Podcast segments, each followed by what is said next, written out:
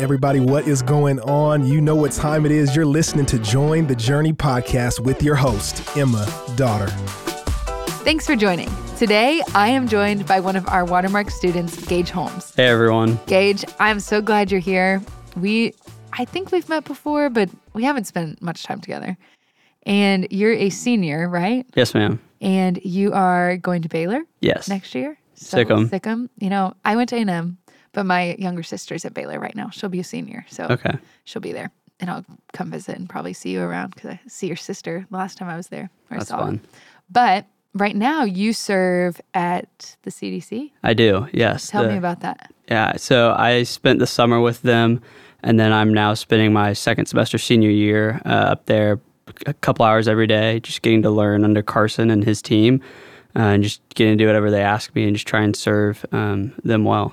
And a lot of people listening, when I said CDC, they probably thought Center for Disease Control. No, Community Development Corporation. And what kind of stuff do y'all do?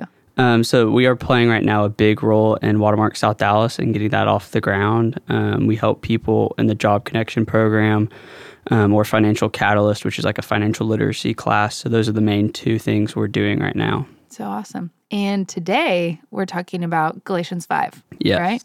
And you had four observations or four points? Yeah, I, I turned it into uh, four points. So the first point I had is Paul is challenging the Galatians to walk in the truth that he's presented to them.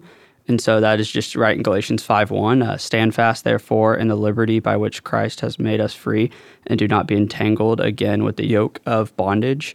So Christ just wants to get us freedom, and we just have to choose to live in that and uh, accept that. And so then part two would be the problem with walking by the law instead of grace, grace being what God intended to give us. Galatians 5 2 through 4. And I'll read that for us. It says, Mark my words. I, Paul, tell you that if you let yourselves be circumcised, Christ will be of no value to you at all. Again, I declare every man who lets himself be circumcised that he is obligated to obey the whole law. You who are trying to be justified by the law have been alienated from Christ. You have fallen away from grace. So the problem with trying to live by the law is we have to live perfectly according to the entire law. And if we mess up in any area once, it's all for nothing. Yeah. The law failed you. And so we need to rely on his grace and what he's done and not us trying to match up to the law. Awesome. What's number three? Part three, why you can't have both the flesh and the spirit, and that's Galatians 5 7 through 8. which says, You were running a good race. Who cut in on you to keep you from obeying the truth?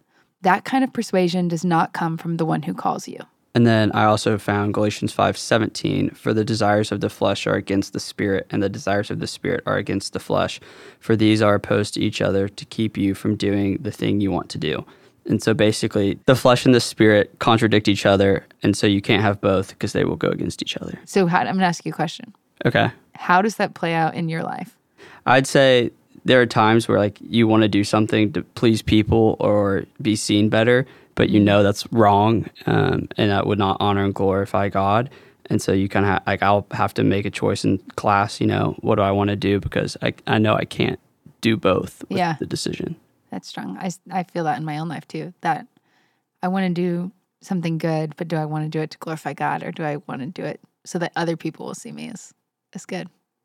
What else? What's number four? Yes, if you abide in the Spirit, you are free uh, from the flesh and its desires, and the traits become evidence. And that's Galatians 5, 22 through 23. which says, But the fruit of the Spirit is love, joy, peace, patience, kindness, goodness, faithfulness, gentleness, and self control. Against such things there is no law. Those who belong to Christ Jesus have crucified the flesh with its passions and desires. Since we live by the Spirit, let us keep in step with the Spirit. And so the main takeaway is there is just as you read, you will grow. Kind of John five fifteen. Um, the fruit of the spirit will become evident in you. And then I had two quick application points. Let's uh, them. Overall for the whole chapter. Um, since we live now in the spirit, if you accept it and spend time with God, um, you've been called into freedom and you can love and serve each other. And that's Galatians five thirteen. which says, You, my brothers and sisters, were called to be free, but do not use your freedom to indulge the flesh. Rather, serve one another humbly in love. And then my second point is how to stay in freedom, uh, and that is Galatians five twenty five. If we live by the Spirit, let us also keep in step with the Spirit. Let us not become conceit, provoking one another and envying one another. And that's what you got for us. Yep, those are my four points and uh, two application points. I love them. You want to recap? Just run through one, two, three, four. Sure. Paul challenges the Galatians to walk in the truth he has presented to them. Uh, point two, the problem with walking by the law instead of grace. Point three, why you can't have both the flesh and the spirit. And part four, if you abide in the spirit, you are free from the flesh and its desires, and these traits become evident in you. Awesome. Gage, how old are you? Uh, 19. You're 19, senior in high school. I think it's cool on this podcast. We don't, we have a lot of adults, which I guess technically you are an adult, but you're also a high school student. And the cool thing about Join the Journey as we read the Bible together is that it doesn't matter if you're on church staff, if you're in your 20s, if you're in your 50s, if you're in your 70s. God wants to speak to us through his word. And I, I see him doing that for you as you shared with us. And I'm encouraged. And uh, if you think about it, listeners, students are meeting in their small groups, community groups all over the city tonight.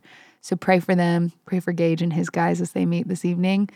And uh, that's all we've got. But I am so glad we are on this journey together. Hey, we want to thank you for listening and we hope you enjoyed the episode. Did you know that you can help support Join the Journey by rating and reviewing this podcast? And if you're willing, we'd love it if you subscribe because the more you download, the easier it will be for new friends to find the podcast.